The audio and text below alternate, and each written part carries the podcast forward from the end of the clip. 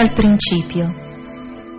Riflessioni per i catechisti, a commento del prologo alla prima lettera di Giovanni, di Monsignor Antonio Bello, vescovo di Molfetta e presidente nazionale di Pax Christi.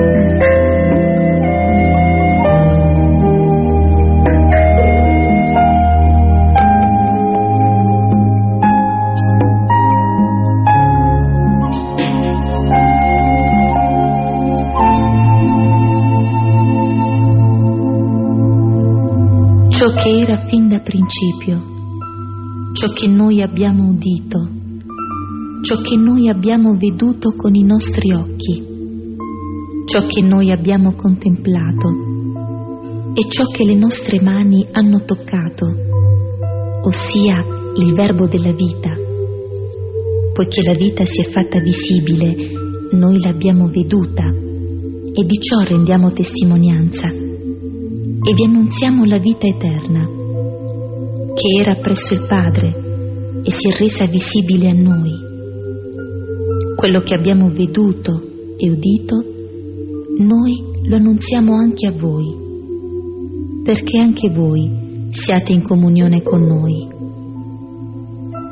La nostra comunione è col Padre e col Figlio suo Gesù Cristo. Queste cose vi scriviamo perché la nostra gioia sia perfetta.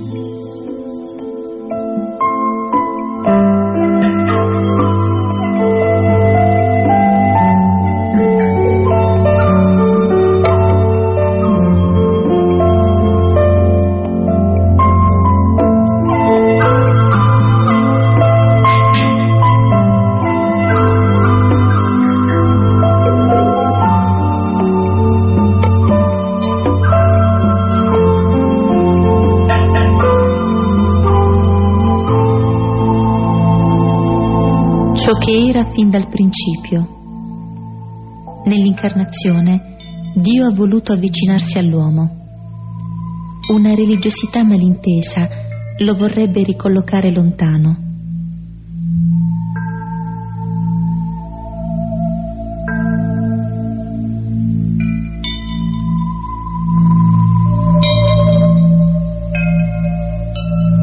Carissimi catechisti, vi scrivo da Nazareth anzi dal cuore di Nazareth, vicino a quel cratere misterioso dove Dio si è fatto uomo e da dove è partito tutto.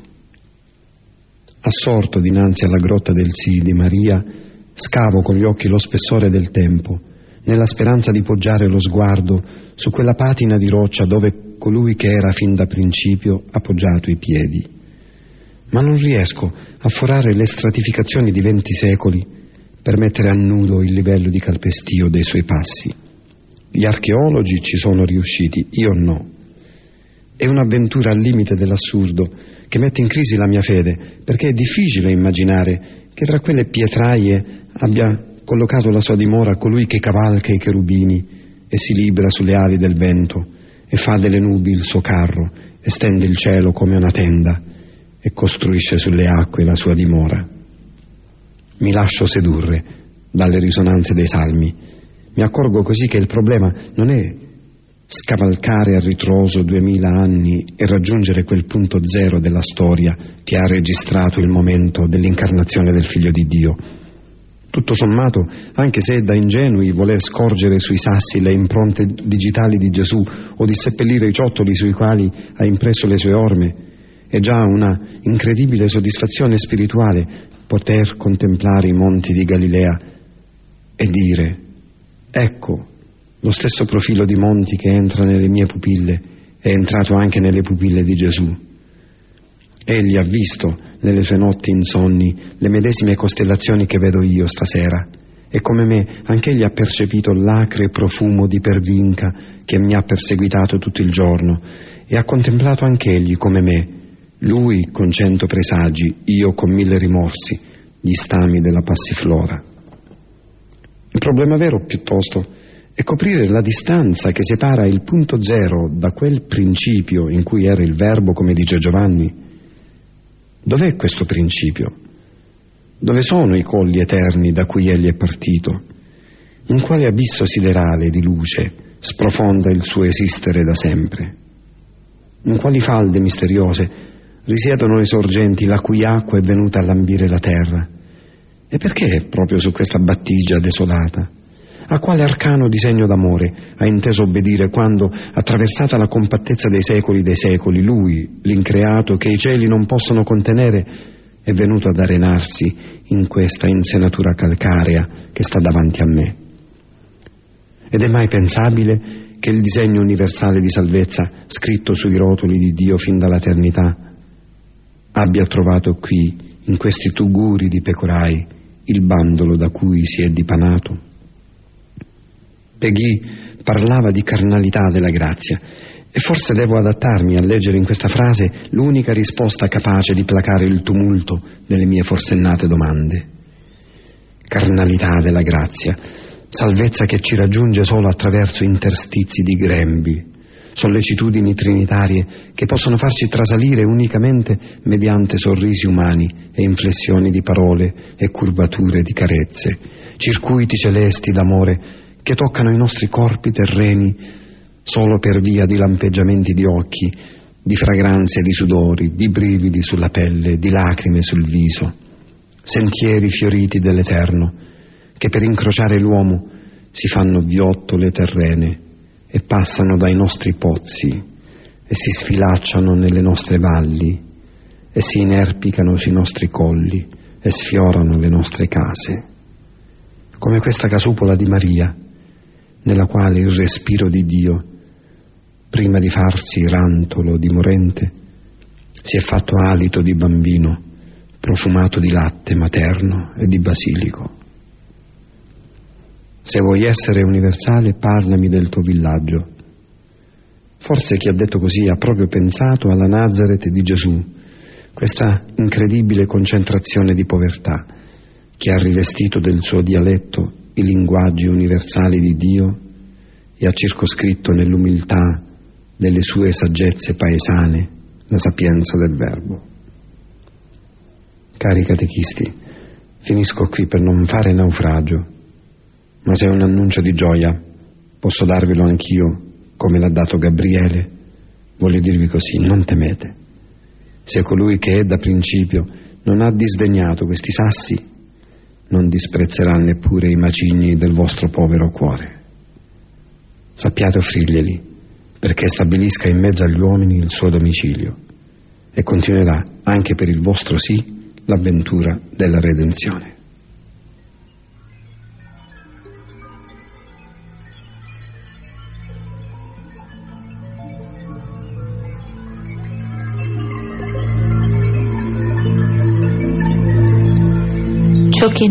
Abbiamo udito.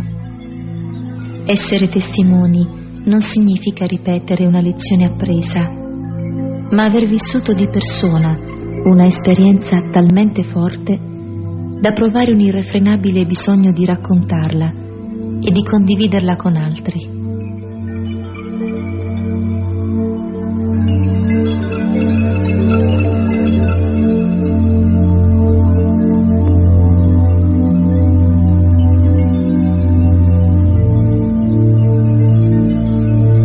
Carissimi catechisti, non c'è nulla che desti tanto sospetto quanto l'esperienza di certi adulti, specialmente quando viene esibita con quelle antipatiche notazioni di moralismo e con quelle ossessionanti intenzioni normative che non lasciano respiro a ipotesi di segno contrario e che in ultima analisi finiscono col dare ragione al sorriso beffardo degli scettici. I vecchi si riducono a dare buoni consigli per consolarsi dell'amarezza di non essere più in grado di dare cattivi esempi, diceva un celebre epigrammista francese. Anche se non ce la sentiamo di sottoscrivere questa frase ingenerosa, avvertiamo però che l'esperienza sbattuta noiosamente in prima pagina come criterio di valore rifilata in ogni discorso col suo gravame di saccenteria diviene così repellente da indurre spesso l'interlocutore, se non altro per bisogni estetici, a tentare l'esperienza contraria. Occorre perciò tantissimo pudore quando si ricorre all'esperienza personale, se no si corre davvero il rischio che essa, se non proprio controproducente, diventi perlomeno insignificante, così come diceva non so più chi, il quale paragonava l'utilità dell'esperienza a quella di un biglietto di lotteria dopo l'estrazione. Sapete perché ho voluto dirvi queste cose? Perché abbiate a comprendere bene il senso di una frase che vi sentite spesso ripetere di Gesù Cristo possiamo trasmettere agli altri solo ciò che abbiamo sperimentato. È una verità sacrosanta, perché il Maestro non si lascia descrivere dagli specialisti del semplice per sentito dire. Non tollera il racconto sulla sua persona se chi lo fa non avvalora quel che dice con le stigmate luminose di ciò che vive. In questo caso l'esperienza coincide con l'umiltà e non ha nulla da spartire con la protervia magisteriale diviene condivisione di silenzi eloquenti e non girandola pedante di parole. Assume i tratti del servizio discreto e non il taglio dell'imposizione arrogante. Rifugge dallo stile sentenzioso e privilegia il codice di trasmissione dell'esempio. È contrassegnata dal contagio della gioia e non lascia trasparire la smorfia del disappunto. Provoca comunioni con l'immediatezza dell'istinto e diffida dei consensi che sappiano di forzatura. Ciò che noi abbiamo udito, ciò che noi abbiamo veduto con i nostri occhi, ciò che noi abbiamo contemplato e ciò che le nostre mani hanno toccato, noi lo annunziamo anche a voi, perché anche voi siate in comunione con noi e la nostra gioia sia perfetta. È l'attacco splendido della prima lettera di Giovanni. Mi verrebbe da pensare che l'Apostolo l'abbia scritto per i catechisti, perché sia il loro breviario capace di scandire la liturgia delle ore dell'annuncio cristiano e il companatico che dia sapore esistenziale al pane della parola che essi spezzano ogni giorno per gli altri. Ciò che noi abbiamo udito. Carissimi catechisti, chissà quante cose avete udito di lui, siete reduci da tanti corsi biblici, da cento tavole rotonde, da molti seminari di aggiornamento dottrinale, da un'infinità di dibattiti cristologici. Avete messo a punto per l'anno catechistico che in questi giorni si apre raffinate metodologie che vi pongano in grado di trasferire agli altri ciò che voi avete imparato da lui. Sono realtà splendide per le quali vi auguro che non abbiate mai a provare i segni della noia e la stanchezza della ripetitività. Se però posso farvi un augurio più forte, avvalorandolo magari con tanta preghiera per la vostra missione, vi dico semplicemente così. Il Signore vi renda strumenti capaci di ripetere tutto ciò che avete udito di Lui, ma soprattutto vi dia una vita così trasparente da non poter nascondere agli altri ciò che avete direttamente udito da Lui. Solo allora, sulle vostre labbra, le parole acquisteranno cadenze di lieti messaggi e ritmi di cose vere.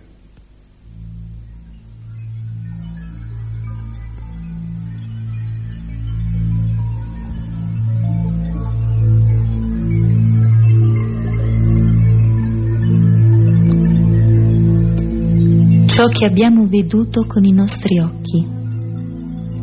Abbiamo il diritto di parlare compiutamente del Signore solo quando lo abbiamo fissato con i nostri occhi.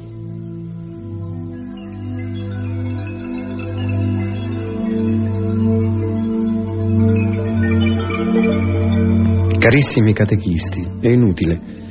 Gli annunciatori del telegiornale possono essere bravi quanto volete e le annunciatrici possono essere anche carine, ma la presa emotiva che hanno sull'animo degli ascoltatori i testimoni immediati di un avvenimento è tutta un'altra cosa.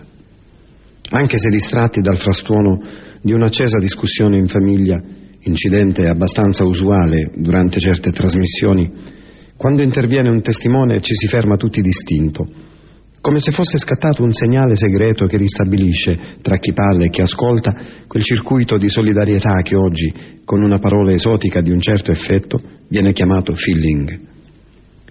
I rari protagonisti di Piazza Tiananmen giunti in Italia, o gli scampati dall'inferno del Libano, catturati dai microfoni nostrani, o le vittime liberate da un sequestro di persona, credo che abbiano avuto negli ultimi mesi il più alto indice di ascolto reale. Magari non hanno detto nulla di ciò che già non si sapesse e non hanno fatto rivelazioni così trascendentali che i giornali non avessero descritto in precedenza con una ricchezza perfino più abbondante di particolari.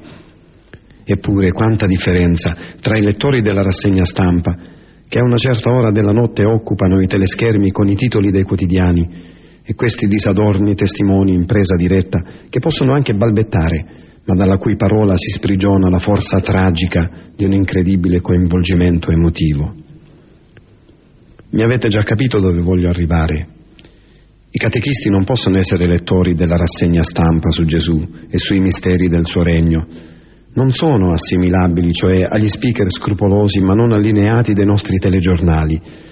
Non basta che abbiano la voce calda, non è sufficiente la precisione patinata del loro reportage di seconda mano il puntiglio di mille particolari con cui contornano la buona notizia può risultare perfino fastidioso se ha sapore di raccogliticcio. Insomma, non si può parlare di Gesù vivo solo perché si è visitata una galleria di quadri su di lui o perché si esibisce a chi te ne chiede informazioni il catalogo dei reperti di museo che lo riguardano.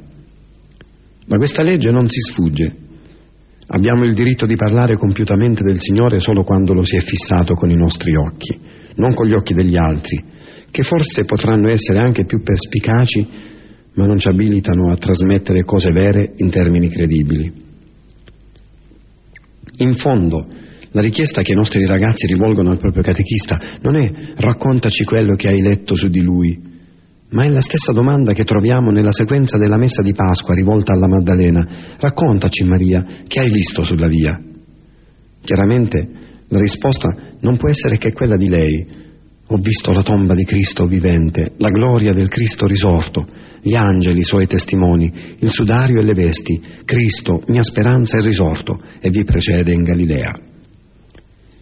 Ecco allora, carissimi catechisti, io vi auguro che con l'immediatezza dei testimoni oculari scampati a un eccidio o coinvolti personalmente in una vicenda di gioia, a chi vi interpella su Gesù, ognuno di voi possa rispondere così. Sulla mia strada ho visto la tomba, anzi tante tombe, uomini distrutti dalla disperazione, avviliti dalla sofferenza, annullati dalla cattiveria propria, sfiniti per l'ingiustizia altrui, ridotti alla gelida immobilità del sepolcreto ma è bastato che prendessero coscienza di ospitare, pur nel loro funereo squallore, il Cristo vivente, che la gloria del risorto ha preso il sopravvento e i segni di morte si sono tramutati in prorompenti anticipazioni di un mondo rinnovato. Quanti fiori ho visto germogliare tra le rocce, ricordo di averne colti tantissimi anche sulla roccia della mia povera vita.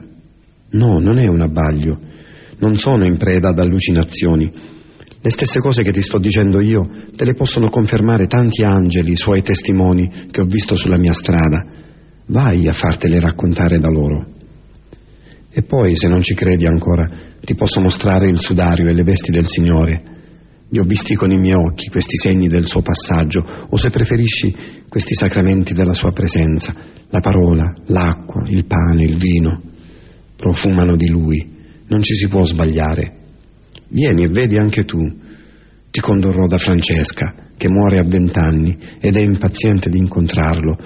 Ti porterò nella casa di accoglienza per i terzomondiali, sepolcri neri, al cui interno, attraverso questi occhi smarriti, tanti miei compagni di strada scorgono lui, il vivente.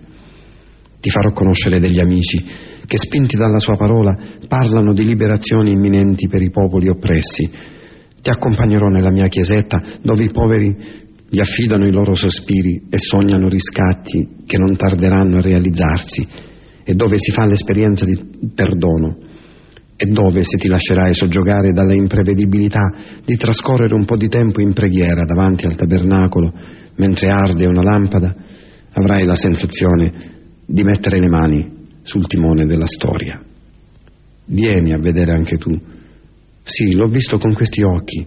Cristo, mia speranza, è risorto e ci precede in Galilea, in una patria cioè che dobbiamo insieme edificare con i mattoni fabbricati nei cantieri della storia, anzi della cronaca, e dove gli aneliti di felicità che ci tormentano l'anima troveranno finalmente estuari di pace. Carissimi catechisti, il Signore vi preservi dalla malinconia della maschera e dia a ogni vostra parola la credibilità che meritano i testimoni diretti degli avvenimenti più grandi della storia.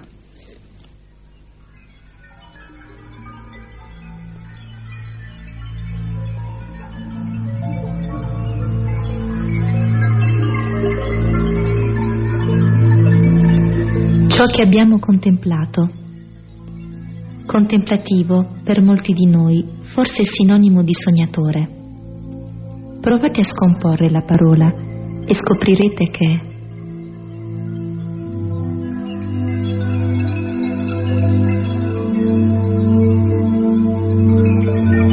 Carissimi catechisti, un po' di etimologia non guasta soprattutto quando aiuta a entrare nel mistero delle cose. Ricordo che mi colpì molto la derivazione della parola tempio. Viene da un verbo greco, temno, che significa tagliare, e indica appunto lo spazio libero della campagna che i sacerdoti pagani di una volta delimitavano tracciando nell'aria dei confini ideali con una verga. Entro questo spazio circoscritto essi osservavano attentamente il volo degli uccelli per interpretare la volontà degli dei e così presagire il futuro. Tempio, quindi, è l'area sacra al cui interno la volontà divina si esprime con alcuni segni particolari, i quali però per essere colti richiedono silenzi rigorosi, occhi attentamente rivolti al cielo, spasimi di attese prolungate, disponibilità a lasciarsi afferrare dall'inedito di Dio, accorate implorazioni perché Egli finalmente si riveli. Se poi a Tempio premettiamo la preposizione con, viene fuori la parola contemplare, che vuol dire fondamentalmente due cose. Anzitutto, scrutare la presenza di Dio, origliando la sua imprevedibilità e bruciando dal desiderio di fissare gli occhi su di Lui. Il tuo volto, Signore, io cerco, fammi scorgere il tuo volto. In secondo luogo, vivere questa esperienza insieme con gli altri, quasi per evitare il sospetto che vissuta in solitudine possa scadere nell'intimismo o incagliarsi nelle secche dell'astrattezza o peggio ancora favorire la fuga dalla realtà. Perdonatemi l'indugio un tantino sofisticato, ma chissà che dopo l'irruzione nel mistero della parola non riusciamo a penetrare meglio il senso di quell'affermazione di Giovanni, il quale in buona sostanza dice che non è possibile parlare agli altri del verbo di Dio se prima non lo abbiamo contemplato. Non c'è da illudersi, solo quando avremo le pupille abbacinate per l'attesa che Dio si riveli e ci rimarranno dilatate perché al suo apparire avremo fatto il pieno della luce, solo allora potremo parlare di Lui. E solo quando avremo gustato nel silenzio sapori che nessun libro ci ha dato e saremo stati folgorati da illuminazioni interiori a cui nessun maestro ci ha introdotti, solo allora quelli che daremo al mondo saranno veramente lieti annunzi. E solo allora, quando lo avremo implorato con abbandono, e non giudicheremo le lacrime segno di debolezza, e la nostra preghiera assumerà cadenze di gratuità, privilegiando la lode, solo allora allontaneremo il sospetto che più che servirlo ci si voglia servire di Dio. E solo quando la romperemo con la smania di accostarci strumentalmente alla verità, con l'unico scopo, cioè di trasmetterla senza averla prima goduta? E quando le vertigini della bellezza le avremo gioiosamente provate stringendo la mano dei fratelli per non precipitare, solo allora le nostre parole faranno venire agli altri il capogiro. Avranno cioè la forza di trascinarli sui crinali della prassi perché non sono mai sterili le provocazioni di chi ha fissato il roveto ardente. Chi contempla Gesù senza rincorrere suggestioni di fuga dal mondo, senza accarezzare evasioni dal terribile quotidiano, senza rinchiudersi a giocare il solitario di una spiritualità narcisista, ma anzi lasciandosi trascinare da una incontenibile voglia di annunciare il regno, diventa necessariamente contemplativo. Avete inteso bene, contemplativo con due consonanti. Sì, perché l'urto del contatto esperienziale con Gesù provoca prima o poi uno squarcio nella vostra vita e la colata di grazia, fuoriuscendo con prepotenza da questa diga, allagherà necessariamente le fiancate della storia, anzi della cronaca, perfino della cronaca nera. Preghiera e azione, cioè, si coniugheranno a tal punto in voi e faranno tanta sintesi armonica che tutta la vostra vita sarà la dimostrazione vivente di come amare Dio non significa diffidare del mondo e lo amerete davvero questo mondo e gli farete compagnia. Ciò che noi abbiamo contemplato. Carissimi catechisti, mi sembra perfino superfluo aggiungere a questo punto che il silenzio, la meditazione, la sosta prolungata davanti al tabernacolo, un po' di deserto, la preghiera liturgica, assicureranno al vostro impegno spessore di autenticità e imprimeranno su tutti i vostri gesti ecclesiali un marchio di origine controllata che garantirà contro ogni sofisticazione. Come pure mi sembra fuori posto aggiungere che insieme con gli altri e in profonda sintonia con la comunità, i segni del cielo è più facile decifrarli senza correre il rischio dell'abbaglio. Un'altra cosa voglio dirvi, contemplare non è facile, è come ingaggiare una lotta con Dio. Vi ricordate quella notte trascorsa da Giacobbe nella estenuante e misteriosa battaglia che si risolse solo all'alba e lo lasciò claudicante per sempre. Ecco, contemplare significa in un certo senso combattere con Dio, di notte, in uno sconvolgente a tu per tu, quasi per strappargli il segreto della felicità, quella felicità che inseguiamo tutta una vita. Vi auguro allora che vi lasciate sedurre da questa voglia di lottare con Dio e che all'alba dopo la battaglia notturna, vi ritroviate con le ossa rotte, come Giacobbe, appunto.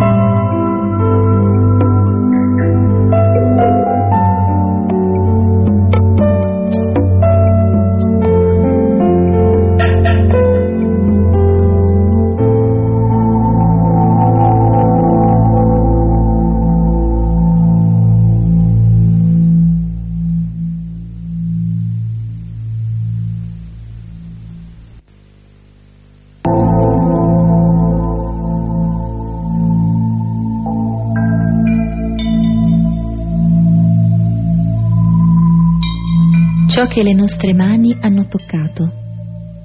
Solo una fiaccola accesa può accenderne un'altra. Solo chi ha vissuto profondamente un'esperienza ha le parole per trasmetterla.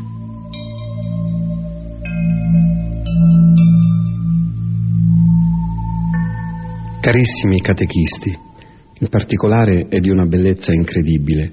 Nella vita di Francesco, scritta da Tommaso da Celano, si legge che il santo, nella notte in cui a Greccio costruì il primo presepe, mentre cantava il Vangelo della messa di Natale, essendo egli diacono, ogni volta che pronunciava il nome di Gesù, passava la lingua sulle labbra, quasi a gustare e trattenere tutta la dolcezza di quella parola.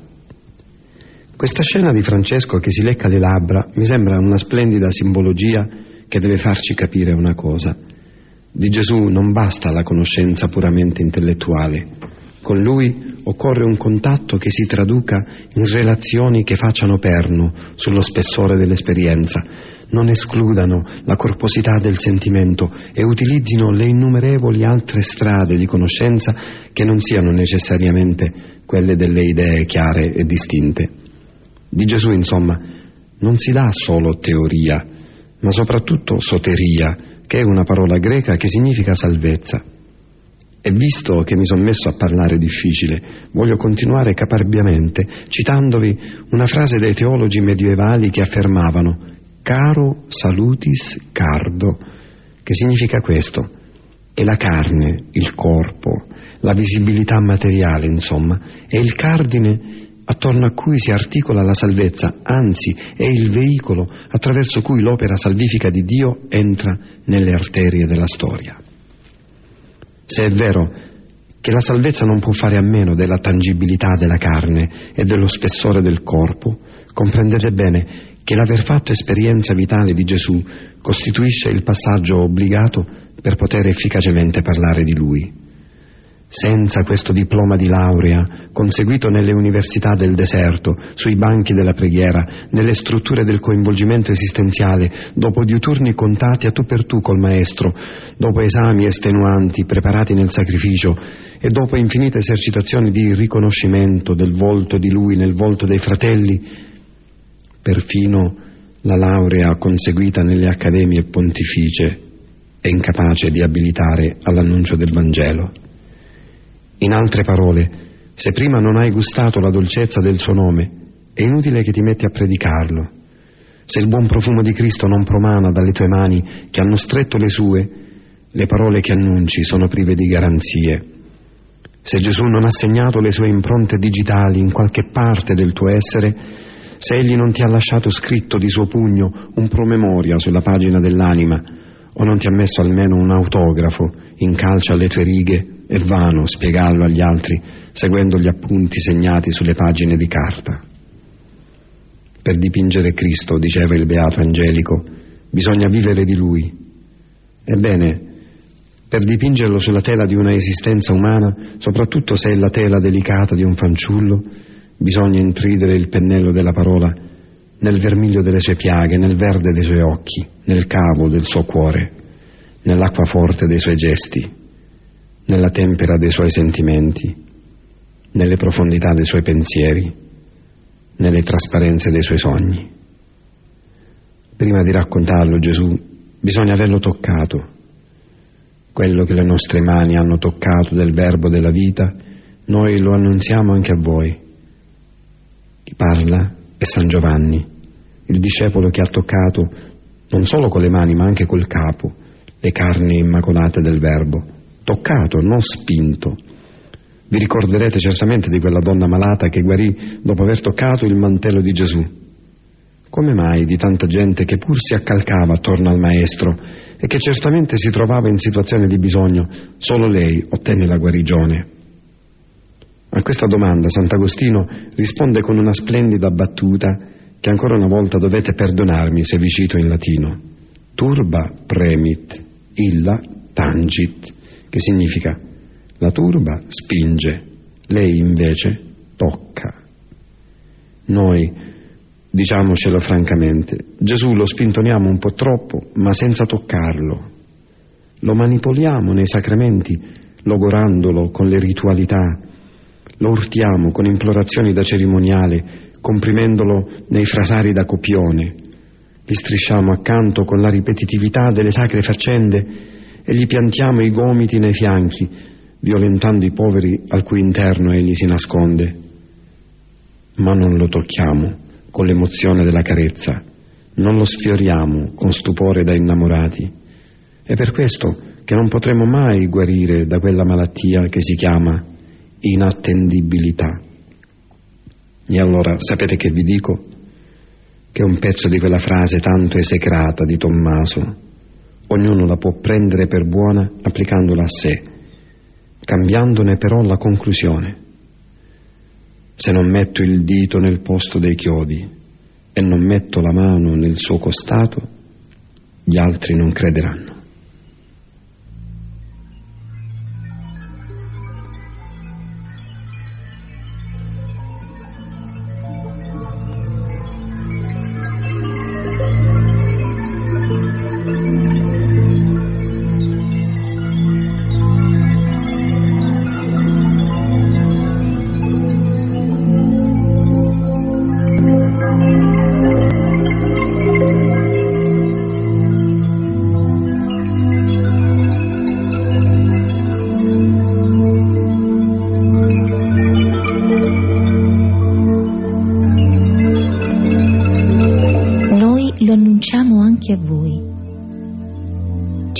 Notizie così grandi che proviamo l'urgenza incontrollabile di raccontarle ad altri, di condividerle con qualcuno. Il Vangelo è una di queste?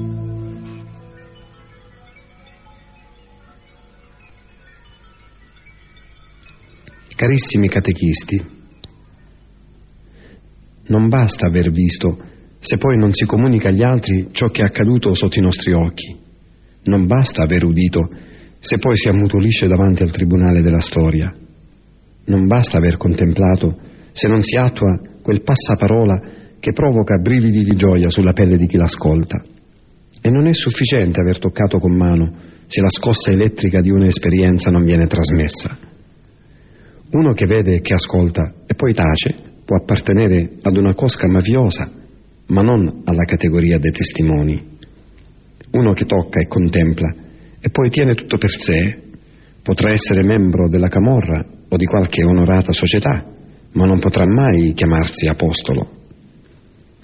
Se le espressioni non si prestassero ad equivoci, mi verrebbe la voglia di dire che il cristiano è colui che non sa tenersi un segreto in bocca e che non vede l'ora di trovare qualcuno a cui vuotare il sacco e che si sente così schiacciato dal peso di una incredibile buona notizia che vorrebbe avere davanti a sé le telescriventi dell'ANSA per poterla diffondere in un baleno. Il cristiano, insomma, è un inviato speciale che una volta preso atto di un avvenimento trova pace soltanto quando può comunicare col suo pubblico. La notizia, infatti, provoca dentro di lui uno spasimo tale che gli diventa impossibile tenerla prigioniera, gli scoppia allora nel petto e trabocca fuori nella colata lavica delle parole. Poco importa se con tumulto di linguaggio o con eleganza di espressioni, con la logica stringente dei processi razionali o con l'impeto scoordinato dei coinvolgimenti emotivi. Sono gli scherzi delle buone notizie. Ti bruciano l'anima se non le metti in circolazione e mentre ti esaltano per l'incontenibile gioia che destano dentro, ti coprono perfino di un velo di tristezza se sono fruite solamente da te.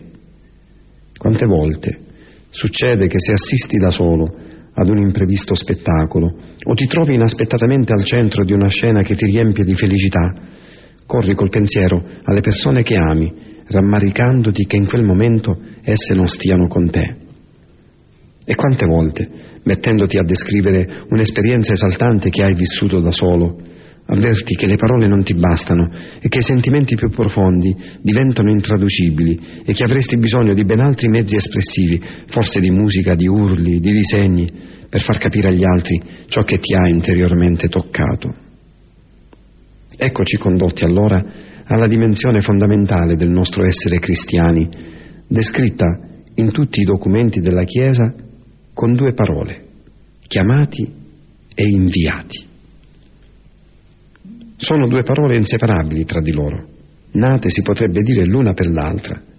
Succede però non di rado che su questa accoppiata si tenti una separazione illegale e succede anche che a mettere in atto tale divorzio siano persone pie sul cui amore per Gesù Cristo apparentemente è difficile avanzare dubbi, eppure è così. Gente che interrompe il circuito, che spezza la catena di trasmissione, che si accaparra con criteri da monopolio un annuncio universale e ne blocca la portata di salvezza, che frena un flusso di grazia destinato per tutti facendolo ristagnare nelle vasche private, che si abbevera alla fonte senza attingere un bicchiere d'acqua per gli altri, che sotterra il talento in luogo nascosto e lo custodisce con gelosia per paura che gli venga sottratto o che messo in circolo gli si dimezzi il vantaggio. Non c'è che dire.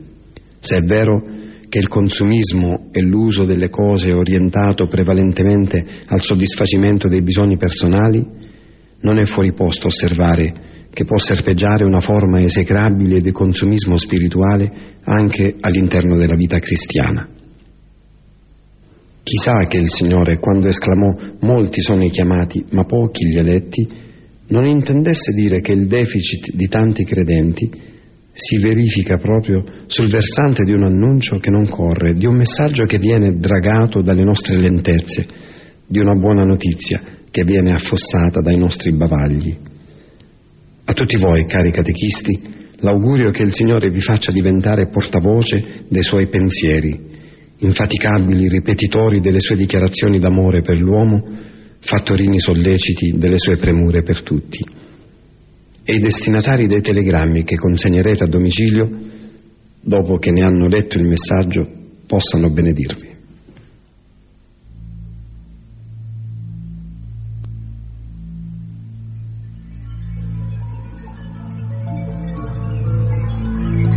perché siate in comunione con noi. Compito di colui che annuncia non è mettere in contatto diretto con Dio, ma introdurre nella vita di una comunità. Se poi chi vi entra troverà una casa accogliente, a sua volta inviterà altri.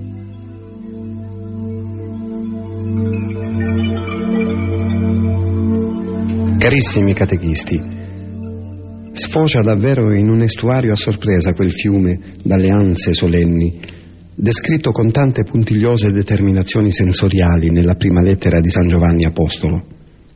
Ciò che abbiamo udito, ciò che abbiamo veduto, ciò che abbiamo toccato, noi ve lo annunciamo. Ve lo annunciamo. Ma qual è l'obiettivo ultimo di questa così importante trasmissione? Ecco l'uscita a sorpresa perché anche voi siate in comunione con noi. Tutto qui. Diciamolo francamente, uno si sarebbe aspettata una conclusione diversa, ad esempio, perché anche voi otteniate la vita eterna, oppure perché siate accolti anche voi dalla tenerezza di Dio, o addirittura perché pure voi diventiate annunciatori delle meraviglie compiute dal Signore.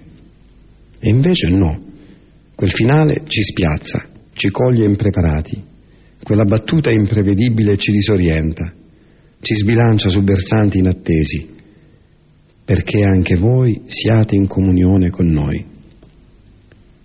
Il primo fondamentale obiettivo che i testimoni di Gesù devono raggiungere è quello di creare comunione tra fratelli, e cioè una comunità di persone che si vogliano bene e che poi insieme tendano verso di Lui. È come organizzare una concentrazione di gente, radunandola insieme, in vista di un viaggio per il quale i mezzi di trasporto privati sono ritenuti inadatti.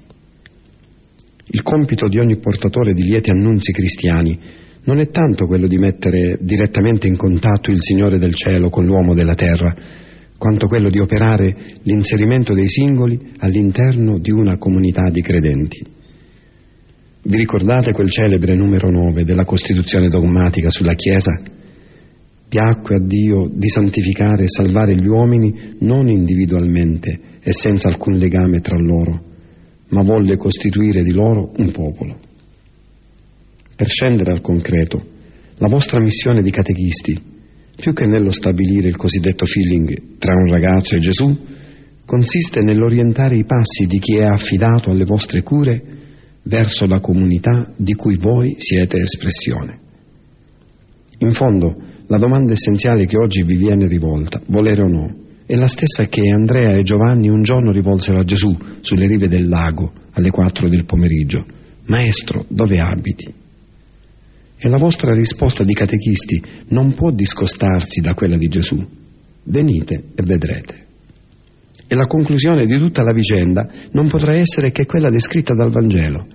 Andarono dunque e videro dove abitava e quel giorno si fermarono presso di lui. Carissimi catechisti, se è vero che la domanda primordiale che a ognuno di voi viene rivolta è Maestro dove abiti, vuol dire che anche voi rispondendo come Gesù venite e vedrete, dovete essere in grado di mostrare la casa comunitaria dove abitate. Solo all'interno di questa casa i vostri ragazzi potranno conoscere il Signore e per giunta ne saranno così affascinati che sentiranno poi il bisogno di andare fuori per annunciare anche agli altri la buona notizia. Abbiamo trovato il Messia. Diversamente, ogni loro contatto col Maestro sarà labile, se non altro nel senso che quando lo avranno smarrito, per essi sarà difficile ritrovarlo, dal momento che non conoscono la casa dove egli abita. Le due conclusioni che a questo punto vorremmo tirare sembrano fin troppo scontate. La prima è questa. La comunità è un transito obbligato. È una tappa che non si può saltare non può, non può essere considerata come un optional, lasciato alla sensibilità degli interessati o come un accessorio teso a facilitare con la sua forza emotiva ed esemplare l'accoglimento dell'invito di Dio. È un passaggio che con una parola difficile possiamo chiamare propedeutico, perché se non viene superato blocca il resto del cammino. È attraverso la comunità che si comunica col cielo. Forse l'esempio è un po' rischioso, ma non a tal punto da doverlo ritenere eccentrico. Dalla terra il singolo può raggiungere telefonicamente il Signore solo passando attraverso il centralino della comunità. Non ci sono altri prefissi che, permettendone l'aggiramento, consentano chiamate dirette. Ed ecco la seconda conclusione. Se il primo impatto che come catechisti dovete provocare è quello con la comunità, bisogna fare di tutto perché essa non deluda chi vi entra, pregiudicando forse anche irreparabilmente l'ulteriore incontro col Signore.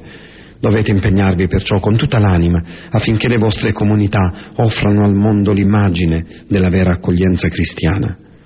Siano perimetri di profonda umanità, non appartamenti recintati dove si pratica il rifiuto luoghi in cui si sperimenta il perdono e non case di intolleranza dove si discrimina il diverso, spazi in cui vibra una fede ardentissima e non meandri dove serpeggiano scetticismo e indifferenza, verande sfinestrate da dove si contemplano speranze inarrivabili e non ridotti malinconici in cui prevale la cultura del lamento, palestre dove ci si allena alla carità e non ambiti in cui l'egoismo la fa da padrone creando spaccature.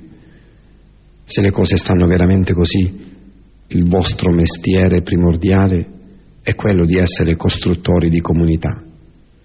Il Signore vi conceda la gioia di investire tutto in questa avventura edilizia, al limite della speculazione.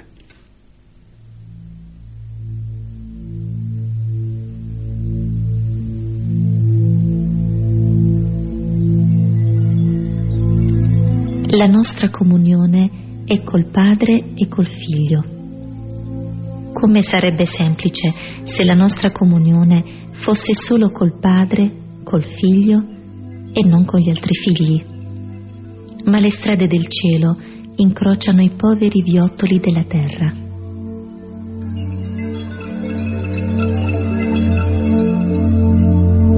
Carissimi catechisti, Avrei voluto scrivervi questa pagina in un clima di raccoglimento, in chiesa per esempio, come ho fatto altre volte, anzi nel cuore di una veglia notturna. L'attacco della prima lettera di Giovanni giunge infatti alla stretta decisiva, il nostro coinvolgimento nel mistero trinitario. Si tratta dell'estuario finale verso cui precipita ogni annuncio catechistico, merita perciò riparo da dissipazioni e verginità di silenzi. Per coglierne la forza non c'è momento migliore che quello della notte. Ma stavolta non mi è stato possibile sfruttarne la quiete e mi ritrovo qui in pieno giorno, nella sacrestia di una parrocchia dove sto facendo la visita pastorale. Non riesco però a concentrarmi, C'è tanta gente lì fuori che vuole parlarmi e viene a raccontarmi i suoi problemi, che non sono quasi mai di natura altamente teologica. Pazienza, proverò a scrivere qualcosa tra un colloquio e l'altro. Ma l'agenda si infettisce di ben altri appunti. Chiamare Anna, che se n'è tornata a Trani da sua madre e ha lasciato qui a Molfetta marito e tre figli. Mettersi in contatto con Don Picchi per trovare un posto a Nadia, che si buca andare in via Mazzini a visitare Michele, che vittima di un esaurimento si è chiuso a riccio e non vuole avere contatti con nessuno. Parlare con la superiora dell'asilo per vedere se può prendere gratis nella scuola materna il bambino di una ragazza madre. Dio, che tristezza! Com'è difficile raccordare col mistero trinitario questo strano girotondo di persone ferite, di situazioni sconsolate, di conflitti insanabili, di violenze sotto traccia. Che fatica combinare il vocabolario suggerito dalla dottrina biblica con quello urlato dalla disperazione degli uomini. Quanto è lontana la luce dei cieli da questi crepuscoli vermigli della terra, tinti di lacrime e di sangue. In cima a un foglio ho segnato mutua immanenza delle persone divine. Ma che cosa ha da spartire questo concetto che pure avrei voluto spiegarvi col 70% di invalidità di Luigi che mi sono annotato più sotto nella speranza di segnalarla alla casa di riposo dove non hanno voluto accogliere sua moglie. Che senso ha che sul dritto del foglietto degli appunti abbia abbozzato alcune frasi sulle inabitazioni della Trinità nell'anima dell'uomo e sul rovescio mi ritrovi il numero telefonico del Sunia, presso cui stasera dovrò protestare perché a una famiglia numerosa che abita in un locale diroccato fuori mano non hanno concesso il punteggio giusto per l'assegnazione delle case popolari. No, non ce la faccio proprio, carissimi catechisti, a continuare il discorso sulla dimora inaccessibile di Dio, dove un giorno, con morti, con sepolti, con risuscitati, consiederemo con Cristo per sempre, proprio mentre un pover'uomo dall'aspetto un po' ebete insiste perché vada a trovare il figlio handicappato nell'umido sottano dove abita da vent'anni. Ma che cos'è questo sortileggio che mi impedisce di parlarvi dell'amore eterno del Padre, della consustanzialità del Figlio e della forza ricreante dello Spirito, dirottandomi dalle autostrade a scorrimento veloce della riflessione trinitaria sulle viottole impervie di questa così terribile quotidianità. E perché proprio i fogli di un'agenda su cui avrei dovuto raccontare dello spirito che geme dentro di noi si vergano di note che raccontano i gemiti della povera gente? E perché la meditazione che pure avevo deciso di farvi sulla condiscendenza del figlio e sul suo abbassarsi al nostro livello e sul suo voler fare tutt'uno con noi è stata soppiantata sul mio block notice da un malinconico promemoria che mi ricorda il tentativo di far fare la pace domani tra Maria e suo fratello Giovanni, il quale ha torto marcio, ma che essendo più grande non vuole piegarsi a chiederle scusa. E perché gli appunti che avrei dovuto riservare alla giustizia e alla misericordia del Padre, quasi per una incredibile dissolvenza, si tramutano sotto la mia penna, nel rilievo che quel giovane medico ha subito un'ingiustizia colossale al concorso delle USL e che Antonella, scappata da casa e sposatasi con un divorziato, non ha più trovato pietà presso i suoi genitori. È inutile, non ce la faccio proprio a sollevarmi alle vertigini trinitarie. Sono troppo impantanato nei problemi dei nostri umani crepacci. Mi fermo qui. Forse sono troppo stanco. Se mi riuscirà stanotte li considererò tutto nel silenzio della mia cappella. Per ora perdonatemi. Vi saluto.